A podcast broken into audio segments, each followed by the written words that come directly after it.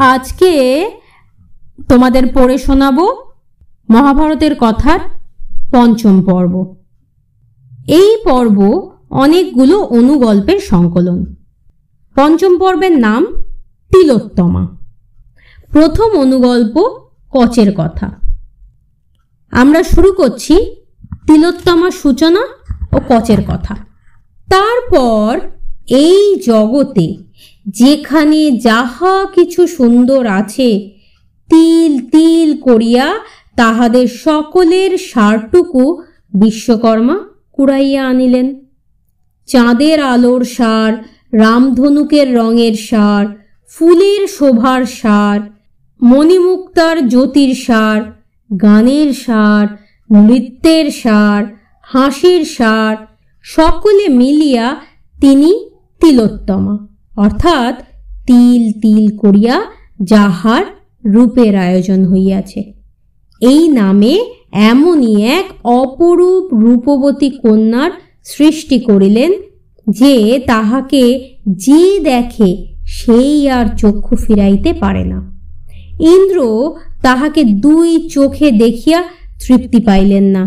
দেখিতে দেখিতে তাহার শরীরে এক হাজার চোখ হইল। সেই এক হাজার চোখ দিয়া তিনি তাহাকে আশ্চর্য হইয়া দেখিতে লাগিলেন। মহাদেবের আগে এক মুখ ছিল। তিলোত্তমাকে দেখিবার জন্য তাহার চারিটি মুখ হইল। এই চারি মুখের আট চোখ দিয়া চারিদিক হইতে তিনি তাহাকে আশ্চর্য হইয়া দেখিতে লাগিলেন। তিলোত্তমা ভক্তিভরে ব্রহ্মাকে প্রণাম করিয়া জিজ্ঞাসা করিল ভগবান, আমাকে কি করিতে হইবে? অনুমতি করুন। ব্রহ্মা কহিলেন, বাছা, তুমি একটিবার সুন্দর উপসুন্দের নিকট গিয়া দেখা দাও। এ কথায় তিলোত্তমা দেবতাগণকে প্রণাম করিয়া ও তাহাদের সকলের আশীর্বাদ লইয়া সুন্দর উপসুন্দের নিকট যাত্রা করিল। সে সময় সুন্দর উপসুন্দ বিন্ধ পর্বতের নিকটে বেড়াইতে গিয়াছিল। তিলোত্তমা সুন্দর লাল কাপড় পরিয়া সেইখানে গিয়া ফুল তুলিতে লাগিল। তিলোত্তমাকে দেখিবা মাত্র সুন্দর আর উপসুন্দর দুজনেই একসঙ্গে বলিয়া উঠিল, আমি ইহাকে বিবাহ করিব। সুন্দর বলিল, তাহা হইবে না, আমি ইহাকে বিবাহ করিব।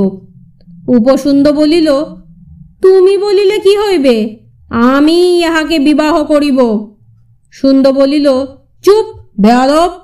উপসুন্দ বলিল, খবরদার, মুখ সামলাইয়া কথা কও। তখন সুন্দ গদা লইয়া উপসুন্দকে মারিতে লাগিল। উপসুন্দ গদা লইয়া সুন্দকে মারিতে গেল। তারপর সেই গদা দিয়া দুইজনেই দুইজনার মাথা ফাটাইয়া দিল। সুতরাং ব্রহ্মার বরে দুজনেরই প্রাণ বাহির হইয়া গেল। তাহা দেখিয়া অন্যান্য দানবেরা ভয়ে কাঁপিতে কাঁপিতে পাতালে পলায়ন করিল। ইহাতে দেবতারা অবশ্য অতিশয় সন্তুষ্ট হইলেন এবং তিলোত্তমার অনেক প্রশংসা করিলেন।